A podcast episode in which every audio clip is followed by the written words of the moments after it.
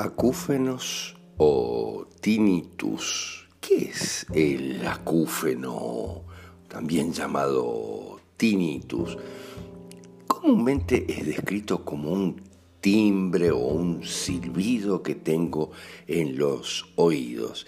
También puede sonar como un rugido, un chasquido, un siseo o un zumbido, dice la medicina. Puede ser suave o fuerte, puede ser agudo o bajo, se puede oír en uno o en ambos oídos.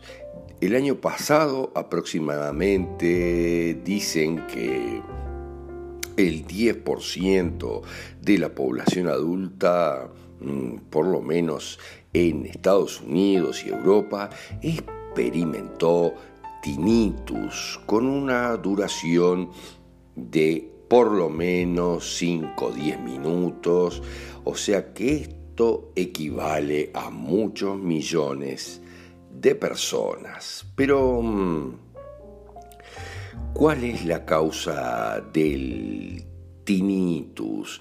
Por eso la medicina no tiene ni idea de cómo abarcarlo, porque realmente no hay eh, problemas fisiológicos. Miren lo que les digo, hay pérdida de la audición inducida por el ruido, algunos dicen que hay infecciones, enfermedades y un montón de cosas que tienen que ver con el tinnitus.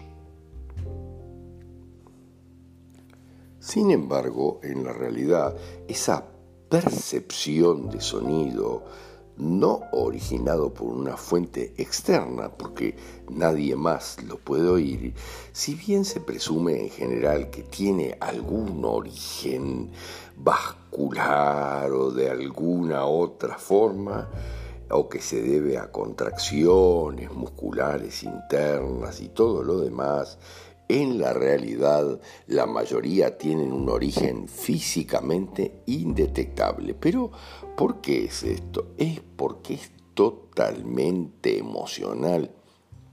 Hemos tenido casos impresionantes, ustedes lo pueden ver en nuestros canales de video, en Gab y en YouTube. Fíjense, en la realidad es totalmente emocional. Es un sonido que lo estamos copiando de algo. Hemos tenido casos impresionantes, ya les digo que están en nuestros canales de video.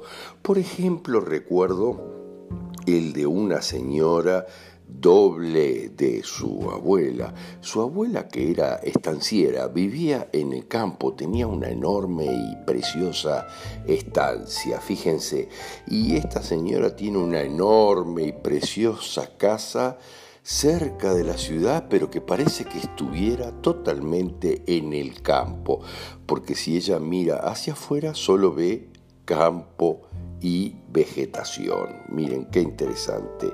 Y su acúfeno, su tinnitus, tenía que ver con los ruidos de los grillos en la noche en el campo.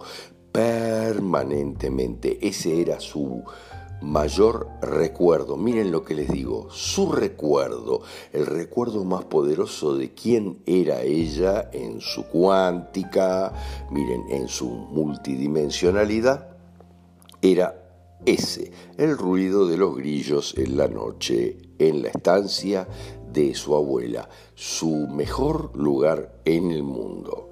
En la realidad siempre está eh, vinculado eh, a, ese tipo de cosas, a que no puedo, por ejemplo, soportar algún tipo de frase, mm, es en realidad el sonido que yo querría escuchar y que me haría sentir fantásticamente bien, me haría sentir muy seguro, miren lo que les digo.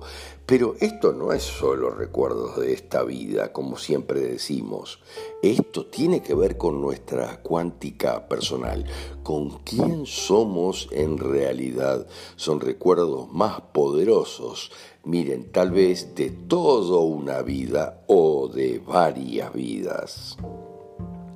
En realidad debemos pensar en cierta medida también qué es lo que quiero escuchar y qué no escucho o que no viene o que no está en la realidad en mi vida ahora. Fíjense, tenemos otros casos fantásticos donde, eh, por ejemplo, una hija que tenía que vivir en el supermercado de su padre, miren lo que les digo, eh, tiene, tenía como acúfeno el sonido de las heladeras del supermercado de su padre, ese zumbido que se daba todo el día, donde ella dormía, donde ella vivía, pero donde ella era feliz. Ese sonido lo escuchaba después que se mudó del supermercado de su padre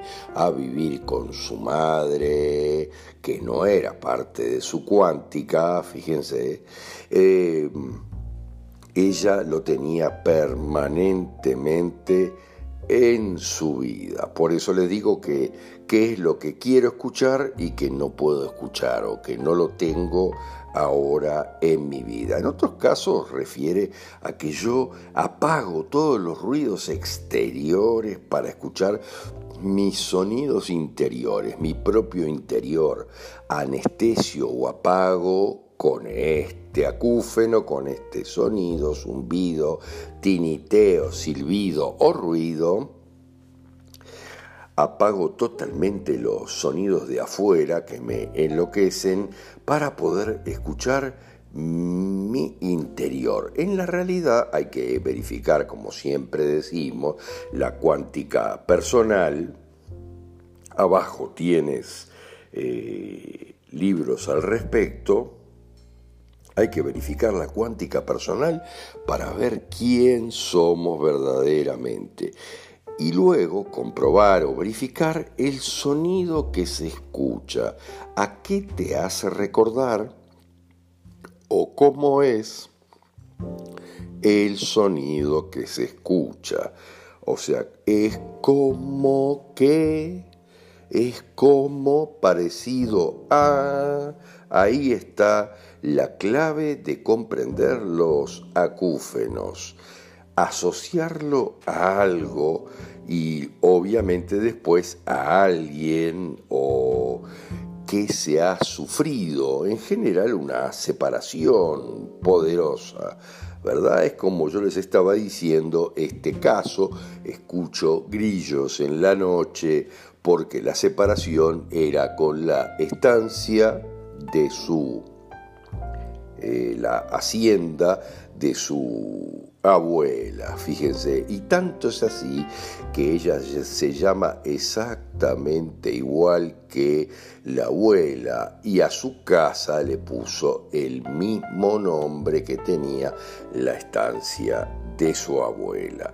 En otros casos también hay temas de silencio, hay miedo al silencio que se puede tornar insoportable. Siempre hay que verificar las separaciones y los problemas serios en la vida. En otros casos tiene que ver con zumbidos, eh, a veces son sonidos graves porque son cosas verdaderamente complicadas, eh, o a veces hay sonidos que tienen que ver con eh, alternativas existenciales, evolutivas, superiores que yo tengo y que no las he tomado, estoy decidiendo determinadas cosas.